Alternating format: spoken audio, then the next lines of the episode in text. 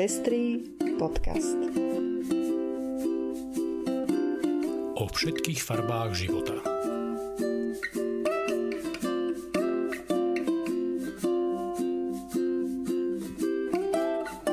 Vítame vás pri 41. vydaní Pestrých správ. Toto sú informácie, ktoré prinášame. Poľské mesto Krasník ľutuje, že sa vyhlásilo za LGBTI free zónu. Nemecko pripravuje zrušenie štátnych kompenzácií pre cirkvy. Česko bude hlasovať o manželstve pre všetkých. Putin podpísal ústavné zmeny proti LGBTI ľuďom. Nový Zéland schválil platené voľno po spontánnom potrate. Čína sa začína hlásiť k spolupráci v boji proti znečisťovaniu ovzdušia. Ja som Lucia Plaváková. A ja som Ondrej Prostredník. Nájdete nás aj na portáli Patreon. Ďakujeme, že viacerí z vás nás už podporujete a tešíme sa, že vám záleží na šírení osvety v oblasti ľudských práv a ochrany menšín. Ak sa chcete pridať k našim podporovateľom, nájdite si náš profil na patreon.com. Srdečná vďaka a príjemné počúvanie. Denník The New York Times priniesol reportáž o meste Krásnik, ktoré patrí medzi polské mesta, ktoré sa vyhlasili za zónu bez LGBT. Jeho starosta teraz lutuje, v akej situácii sa mesto ocitlo, keďže ho trápia dôsledky tohto homofobného činu.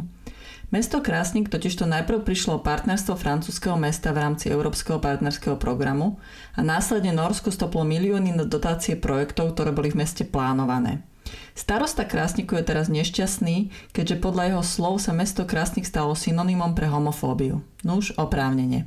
Možno by sa pred prijatím homofobných vyhlásení mali najprv zamyslieť, aký dopad to bude mať na ľudí, ktorých sa to priamo týka. Starosta teraz lobuje za zrušenie tejto rezolúcie. Škoda, že ho k tomu motivoval výpadok peňazí a nie skutočnosť, že vyhlásením ublížili svojim obyvateľom a obyvateľkám. Autor rezolúcie tvrdí, že nemá nič proti gejom, ktorých opísal ako svojich priateľov a kolegov.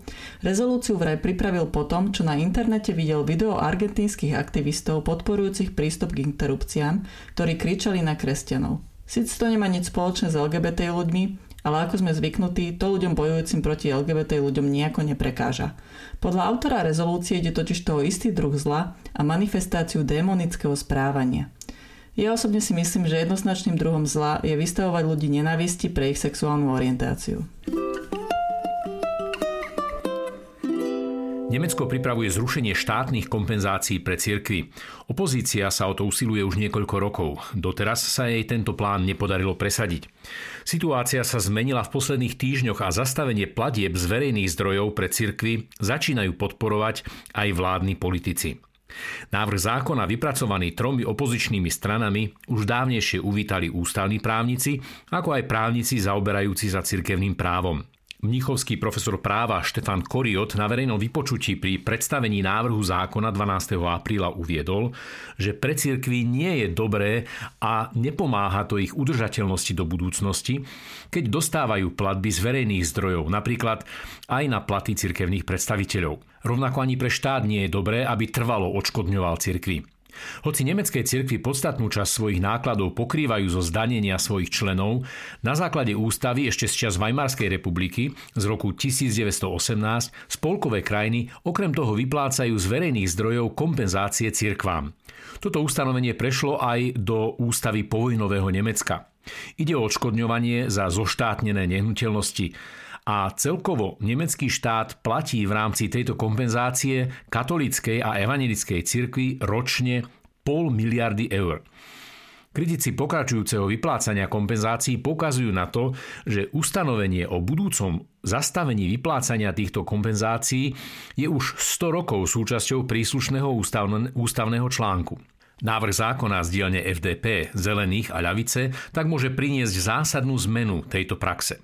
S ohľadom na pokračujúcu diskusiu o finančnej odluke cirkvi od štátu na Slovensku je zaujímavé sledovať, že priame verejné financovanie cirkví v modernom európskom štáte, akým je Nemecko, považujú za prežitok nielen politici, ale aj samotné tamojšie cirkvy.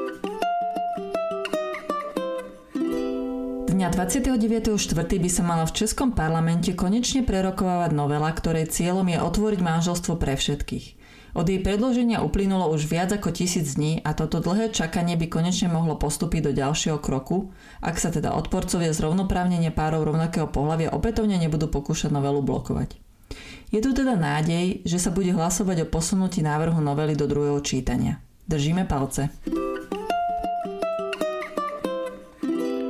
Ruský prezident Vladimír Putin podpísal začiatkom apríla sériu ústavných dodatkov zameraných proti LGBTI ľuďom. Okrem iného to znamená zákaz manželstiev osôb rovnakého pohľavia a transrodových ľudí vylúčuje správa na adopciu detí. Tieto homofóbne a transfóbne návrhy boli schválené ešte v Lani v júlovom referende, keď viac ako 78% voličov hlasovalo za tieto zmeny. Putin spolu s, týmito, s týmto dodatkom podpísal aj dodatok o predlžení svojho funkčného obdobia do roku 2036 a tiež dodatok, ktorý vieru v Boha deklaruje za základnú hodnotu krajiny, ako aj nejasne formulované ustanovenie o zákaze zahraničného vplyvu na vzdelávanie. Ešte v roku 2013 Putin podpísal zákon, ktorý zakazuje tzv. šírenie LGBTI propagandy. Mimovládne organizácie upozorňujú, že od zavedenia tohto zákona sa v Rusku zdvojnásobil počet útokov na ľudí pre ich sexuálnu orientáciu. Ťaženie Ruska proti LGBTI ľuďom tak pokračuje. Alarmujúcim faktorom je, že tieto kroky sú nadmerne populárne u konzervatívnych obyvateľov Ruska. Ich spájanie s náboženskými témami zohráva v spoločnosti dôležitú úlohu a vyvoláva anti-LGBTI nálady. V čase, keď na verejnosť prenikajú podrobnosti o teroristických zásahoch ruských tajných služieb na území cudzích štátov, je preberanie týchto náboženských odôvodnení nenávistných ťažení proti LGBTI ľuďom v prostredí Slovenska témou, na ktorú by sa tiež mali zamerať naše spravodajské služby. Novozelandský parlament jednohlasne schválil zákon, na základe ktorého budú mať páry, ktoré prežili spontánny potrat alebo narodenie mŕtvého dieťaťa, nárok na 3 dní plateného voľna. Pričom nie je dôležité, v ktorom štádiu tehotenstva k spontánnemu potratu došlo. Cítila som, že to dá ženám istotu pri možnosti požiadať o takéto voľno, ak to bude vyžadované. Na rozdiel od stoickej snahy o pokračovanie bežnom fungovaní vo chvíli, keď potrebovali čas, fyzicky aj psychicky prekonať smútok uviedla Ginny Andresen, predkladateľka návrhu. Novozelandská charita, ktorá sa venuje podpore rodičov, ktorí si prežili spontánny potrat, uvádza, že 5900 až 11800 spontánnych potratov a narodení mŕtvych detí sa odohrá každý rok. Pritom 95% z nich sa stane v prvých 12 až 14 týždňoch. Čínsky prezident Xi Jinping na tohtoročnom klimatickom samite zdôraznil nielen dôležitosť a vážnosť situácie v sfére globálneho oteplovania, ale upozornil aj na potrebnú spoluprácu medzi vyspelými a rozvojovými krajinami. Tvrdí, že vyspelé krajiny by mali prevziať väčšiu zodpovednosť, ktorá spočíva v pomoci rozvojovým krajinám pri financovaní ich prechodu k nízkouhlíkovému hospodárstvu. Je dôležité, aby sa rozvojové krajiny nestratili v procese regulovania klimatických ohrození a teda, aby si ich vyspelé krajiny mohli, tak povediac, zobrať pod krídla a finančne ich podporovať. Čínsky prezident tiež prislúbil dosiahnutie uhlíkovej neutrality Číny do roku 2060 a dodal, musíme sa zaviazať k princípu spoločnej, avšak rozličnej zodpovednosti. Tieto politické záväzky Číny zaiste dávajú nádej na zlepšenie situácie – Nemali by však medzinárodné spoločenstvo učičíkať a otupiť jeho pozornosť pri sledovaní a hodnotení konkrétnych krokov Číny, ktorá žiaľ stále patrí medzi najväčších znečisťovateľov ovzdušia. Dňa 28. apríla sa môžete zúčastniť diskusie v rámci festivalu Jeden svet v diere do sveta. Podľa odhadov bude musieť v najbližších desaťročiach opustiť svoje domovy kvôli klimatické zmene viac ako 140 miliónov ľudí. Hladina oceánov stúpa a zaplavuje pobrežia. Ryby v oceánoch vylovili nadnárodné spoločnosti a tradičným rybárom zostáva málo. Podzemná voda v prímorských oblastiach je slaná, čo stiažuje prácu farmárom, sucho spôsobuje neúrodu. Klimatická zmena nutí ľudí migrovať, no status klimatických utečencov ešte medzinárodné právo neuznáva. Ako stúpajúca hladina oceánov ovplyvňuje život tradičných rybárskych komunít v Kane či Senegale? Prečo ľudia hovoria, že ak nemajú loďky plné rýb, tak ich musia mať plné utečencov a vydávajú sa na nebezpečnú plavbu oceánom do Európy pod heslom Barcelona alebo smrť? Aj o týchto otázkach budú diskutovať novinárky Anna Jacková, Ester Viktoria Zifová a manažer vzdelávacích projektov a novinár Peter Ivanič. Naladte si diskusiu v stredu 28.